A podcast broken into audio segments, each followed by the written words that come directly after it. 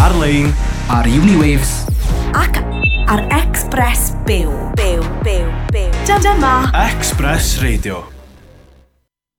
Hey everyone, welcome to Be the Change on Air. My name is Lily Mott, and I'm so excited to introduce my guest who is here in the Xpress radio station with me today. Lizzie is in the studio, and we are going to be talking about her work with Cardiff Refugee Health Project, which is a student led project raising the profile of refugee and asylum seeker health through education and advocacy. And that was definitely the very formal answer, so I'm really excited, or the very formal explanation. So I'm very excited to learn about all of the work that Lizzie's doing, what the organization is doing as well. So thank you so much for coming. I'm so excited to have you here. I would love to get started by having you tell me a little bit about you and um, just who you are, what you're studying, what you enjoy doing, and then we'll dive deeper into the work that you're doing as well. Yeah, that sounds great, and thanks for having um, me as well. It's really nice to be here. Um, so yeah, I'm Lizzie. I'm a medical student normally, but I'm actually doing a year in global health this year, um, but at Cardiff. Um, and yeah, so I'm here sort of with the Cardiff Refugee Health Project, which is a group that we started um, mainly in response to the government's uh, proposed bill to send asylum seekers to Rwanda. Um, it follows sort of like years of really hostile and really inhumane policies, and so we sort of wanted to do something in our own small way to address that and sort of show that actually there are so many people who do care, um, despite like all of these horrible policies that are coming out. Um, so yeah, some of the like the work we do, um, we sort of have like four main projects. Um, one of like the really exciting ones is we work in um, Oasis Refugee Centre, which is down the road in Splott. Um, we go every month and do sort of health awareness sessions, which is more just raising awareness of like how to navigate the NHS, how to book an appointment with your GP, that kind of thing. Um, we're also working with um, GP surgeries across Wales to try and um, help them be more accessible to refugees and also more generally to patients that groups are often excluded from healthcare. Um, so people like homeless people as well often face the same sort of barriers when it comes to like getting an appointment, that kind of thing. Um, and then one of the new projects that we're trying to get going this year is making translated infographics on health um, topics um, because like language barriers are a really big issue for lots of people, whether it's knowing sort of the basics of how to go about getting involved in like booking an appointment or whether it's about just understanding important things about diseases. Yeah, yeah, definitely. Tell me about why you got involved in the organization as much as you're comfortable sharing. Um, just tell me about that background for you and what motivated you to get started with this. Yeah, so um, sort of as I said, like it was just in response to these policies that were coming out, um, and I didn't have loads of experience, and I guess that's probably one of the things that I've really taken away from this is that like even though we a lot of the time we don't have the answers, at least we've got the the motivations and there's so many people that are already working in this area that we can start to learn from other people too. So I sort of got involved because I wanted to do something. Um, and me and Makeda, who's um, now graduated as a doctor but was a Cardiff student as well, we set this up um, and just sort of put out uh, messages on Facebook and um, sent out emails and stuff. And we were really, really overwhelmed with like such positive response and how many other people wanted to get involved too. Um, so since then, there's like a, a, group of us now that are really active, um, sort of doing all of these different projects. Um, and we've tried to there's there's so many other people working on this area in Cardiff as well. So we've made like connections, which has been really nice. Um, and I guess like one of the reasons I got involved is just that I really enjoy organising with other people, and I think it's always so inspiring to be working alongside people that are equally passionate and um, yeah, just involved in this kind of work. Yeah, definitely. And did you mention, are you studying medicine? Are you going to be a doctor? Uh, that... That's the plan. Okay, yeah. okay. this is the plan. definitely. So it all kind of ties together a little bit. That's, yes. That's, yeah. That's awesome. So tell me about what you're interested in specifically in the medical field. Um, does it have to do with the work that you're kind of doing now with this project? Tell me about yeah, that. Yeah. So um, I'm actually studying global health this year, Okay, which is okay. kind of um, the bigger picture of health. Um, sort of think like WHO, like Mhm. World Health Organization, that kind of stuff. Um, so I guess I'd love to work something within that capacity, but um, yeah, I'm still very undecided on what I want to do specifically. Yeah. But I guess uh, whilst we're like predominantly a health group, um, we'd love to like expand beyond just medical students, and also we work really closely with the Student um, Action for Refugees. So that's the STAR group in Cardiff. Um, who are a fantastic group running lots of like conversation classes down uh, with the refugee centres as well. Um, so yeah, sorry, I can't remember where I was going with that point. Um, uh, but yeah, so sort of in terms of like where I see myself working, I think it's yeah, it depends. Yeah, definitely. And I think that I'm gonna try to talk with them actually on a later episode, hopefully, Oh, um, with, Yes, with the yeah. star, uh, with someone from Star, hopefully. Um, but tell me about the I guess the events that you've already done, some of the different programming that you've done. What have you been involved in? Kind of paint a picture of what those look like. Yeah, and yes. um, I would love for more people to get involved, of course. So tell me about what you've done, and then maybe we'll touch on some events coming up as well. But yeah, tell me about some of those that you've done so far. Yeah, so um, one of the things we do really regularly is going to Splott, where we do Mhm. our com- uh, our sessions raising awareness um, of different health issues and that kind of thing. Um, and that's really fun. It's, we always get treated to a really lovely lunch there, which we join all the um, asylum seekers and refugees working there um, for. Um, and it's always really interesting um, just to hear everybody's different experiences, um, often some really hard stories to hear as well. But um, I always come away with sort of such a sense of hope of all the people that are um, working so for so much sort of common good within the, the refugee space. Um, so that's like one of our projects. Um, we've done quite a lot of training sessions as well um, for younger years of um, medical school, but also we're trying to reach out across the NHS as well. Um, so one of the big campaigns that we support is a really fantastic campaign called Patients Not Passports. Um, this is a campaign against a set of policies which are known as the hostile environment. So the government over sort of the past decade have deliberately tried to introduce these policies to make um, certain areas of living in the UK as uncomfortable as possible for um, asylum seekers and documented migrants, for example. So some of the things include like sharing data between the Home Office and patient records, which is obviously a breach of confidentiality, um, or tr- trying to charge um, people for services. So currently there's a massive campaign going on for a three-year-old who owes um, something upward of like 30 grand Oh for um, some treatment for her liver, um, a really rare liver cancer that she got.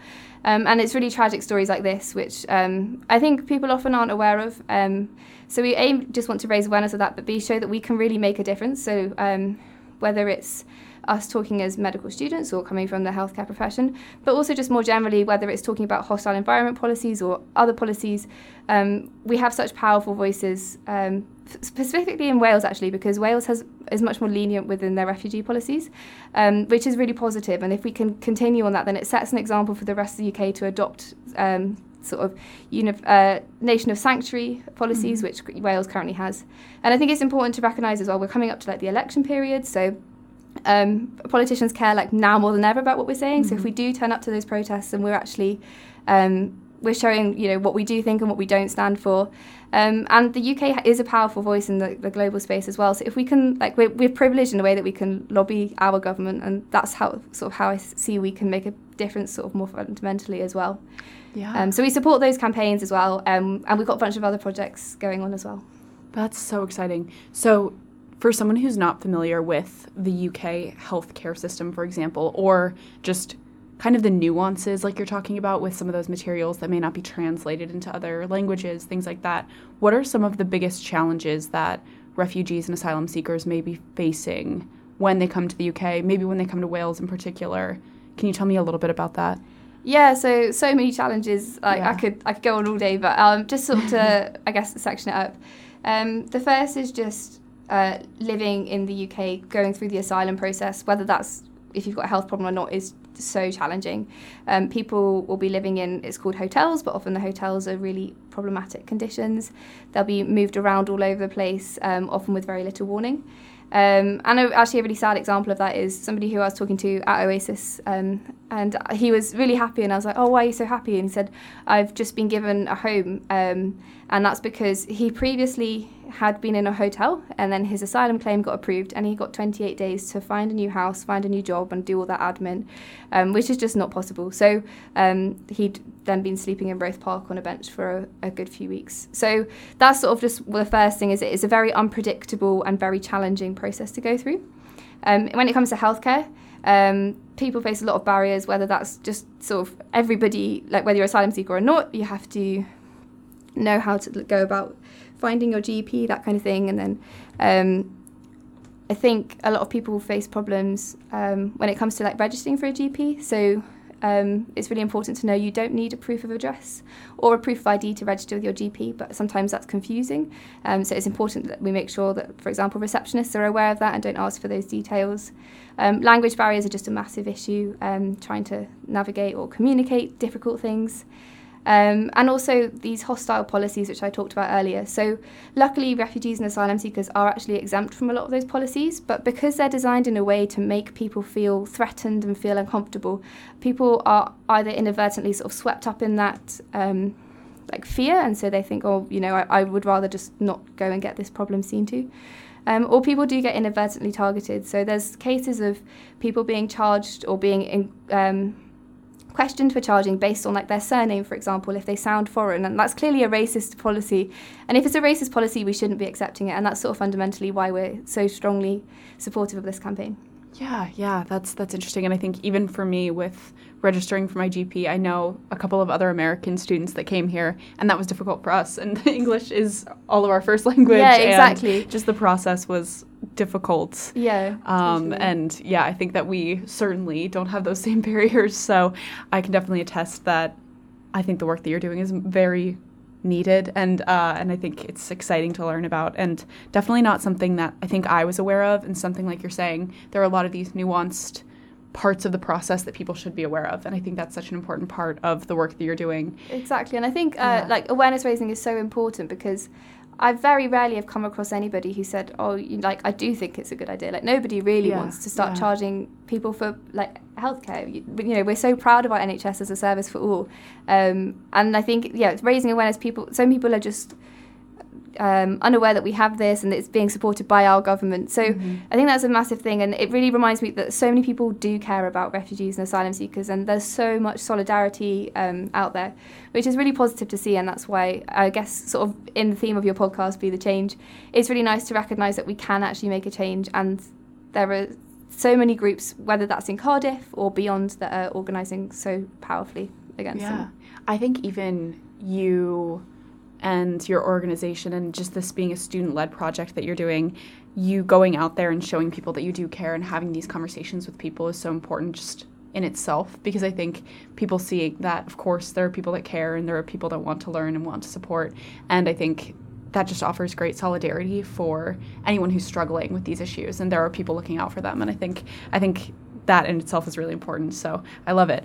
Um, tell me about some of the events that are coming up in the future. Um, what are ways that people can support you and support the work that you're doing with the project? Yeah, so lots of really exciting things coming up, and definitely we always want more people involved. So, um, beginning with like our project, if you are a medical student, um, we will be sort of getting a new team together in summer, so keep an eye out for that.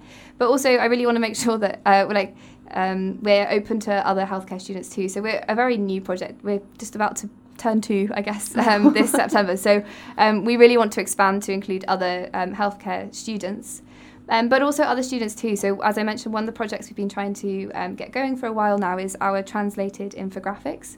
Um, this is actually based off a project that I was I did previously during COVID, and it really just highlighted how much appetite and need there was for translated materials.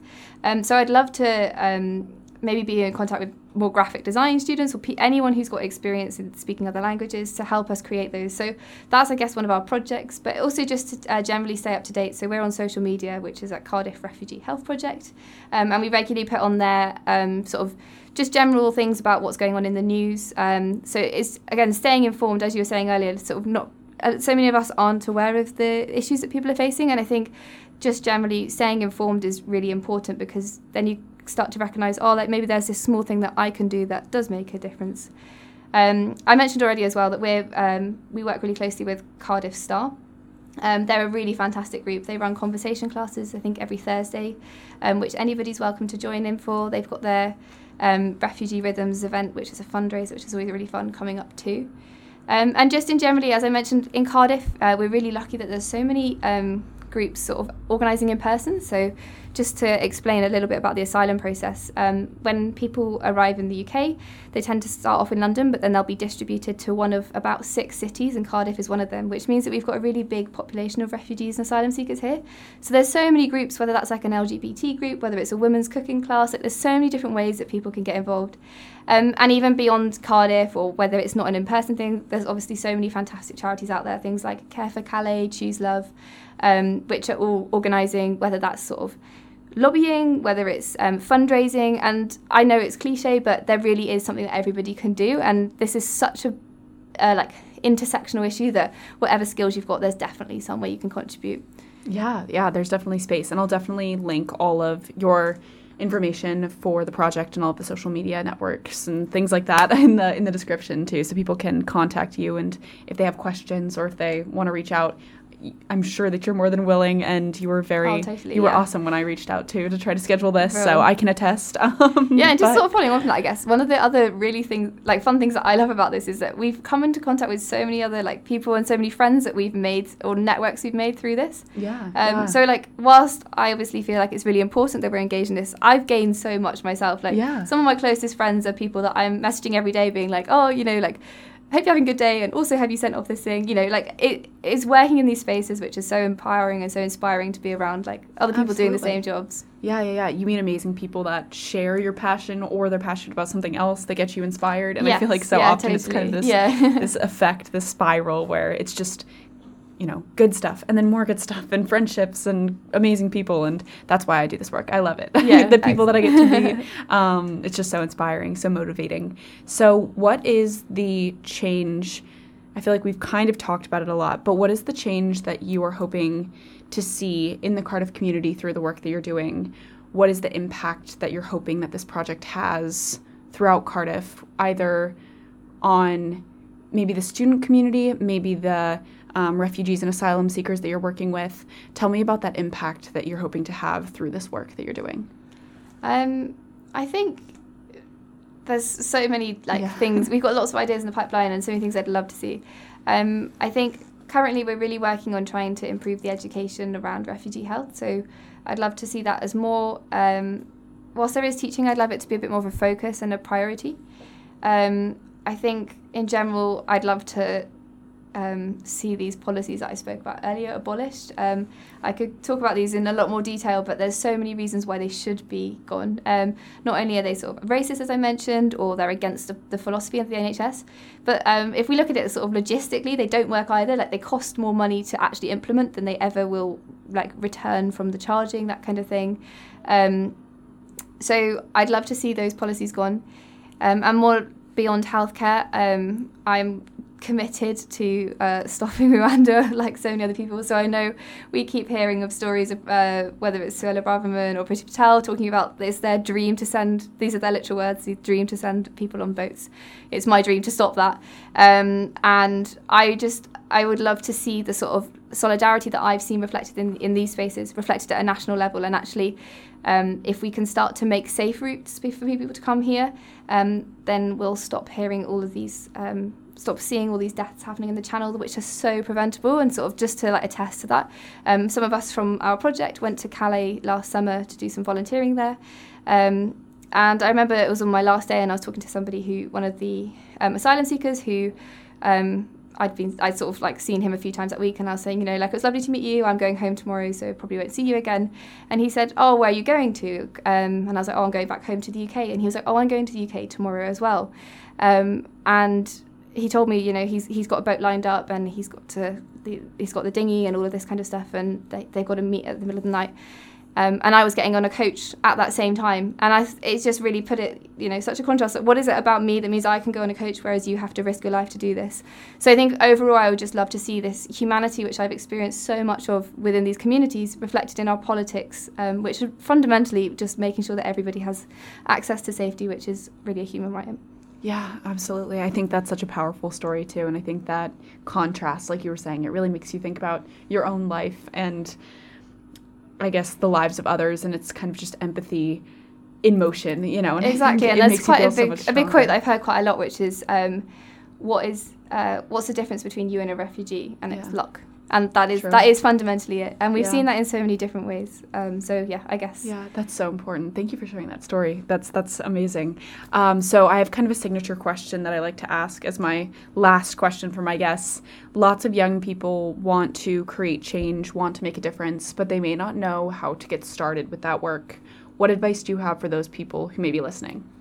Um, God, where to start? Okay, I'd say first of all is to see what groups are out there um, because there are so many groups, um, whether that's in Cardiff or beyond, um, and whether that's an issue about refugees or whether it's about, for example, climate change or um, race or all these other really important issues, um, and a lot of them overlap too, obviously. Um, so I think first of all, just finding a group and if you're maybe worried about like joining a new group there's always so many different like ways in whether that's like a lot of groups run introductory zoom calls sort of every week or something so you can always join them to find out more um, or just sort of following them to see if they've got events coming up that kind of thing.